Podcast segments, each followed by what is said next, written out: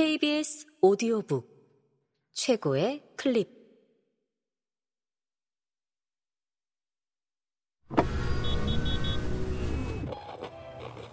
KBS 오디오북.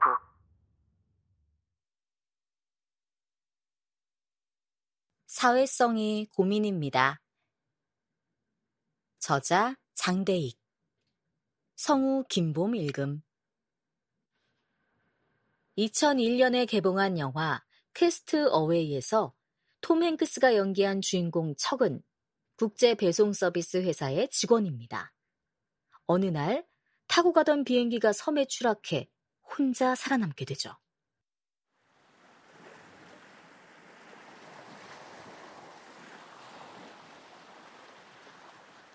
그가 추락한 무인도는 살아가는데 충분한 조건을 갖췄지만 혼자가 계속되는 일상은 너무 무료합니다. 그러던 어느 날 척은 추락한 택배 물품 더미에서 공을 하나 발견하게 됩니다. 공에 손바닥 자국이 찍혀 꼭 사람의 얼굴처럼 보이는 윌슨이라는 상표의 배구공이었어요.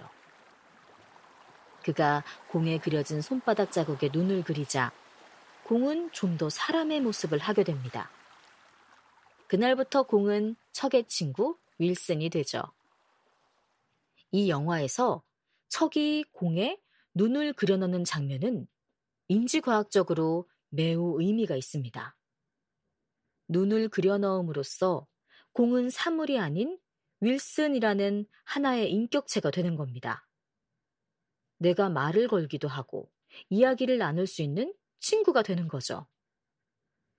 외로움은 사물을 의인화한다. 이야기는 흐르고 척은 뗏목을 타고 섬을 탈출하려 합니다.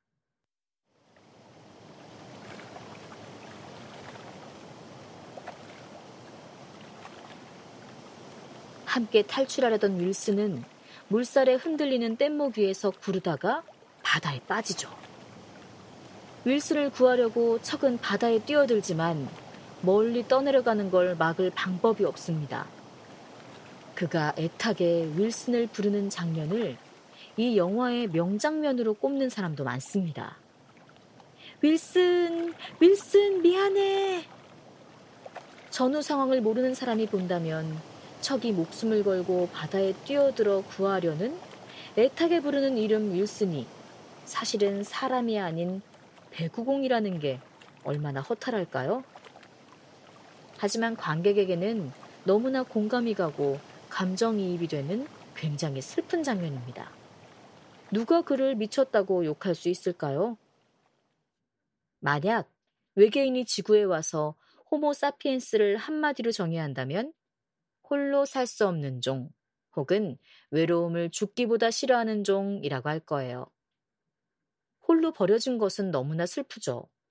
그런데 왜 그런 걸까요? 인간은 영장류 중에서도 독특합니다. 사슴의 새끼는 태어나자마자 비틀거리면서 걷습니다. 영장류의 경우는 한동안 부모의 도움이 필수적이죠. 그런데 유독 인간의 아기는 연약해도 너무 연약합니다. 무기력한 기간이 너무나 길죠. 그렇기 때문에 일부 일처제의 기원을 여기에서 보는 사람도 있습니다. 갓 태어난 아기는 부모가 전적으로 돌보지 않으면 살아남기 힘듭니다. 할 수 있는 게 없기 때문이죠. 침팬지가 한 살이면 나무를 자유롭게 타는데 우리 인간은 침팬지와 가장 가까운 종임에도 불구하고 생활사가 적잖이 다릅니다. 인간은 영장류 중에서 연약한 어린 시절을 가장 오래 보내는 종입니다. 그러니 타인에게 의존하는 것도 타인의 배제 때문에 느끼는 외로움도 최고일 겁니다. 아무것도 할 수 없는 갓난아이에게 정말 필요한 것은 엄마를 부르는 응애 같은 울음소리입니다.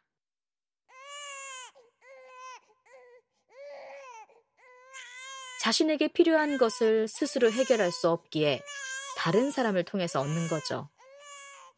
태어날 때부터 의존적인 인간은 관계에 민감할 수밖에 없습니다. 내가 보살핌을 받느냐 받지 못하느냐는 무척 중요한 문제입니다.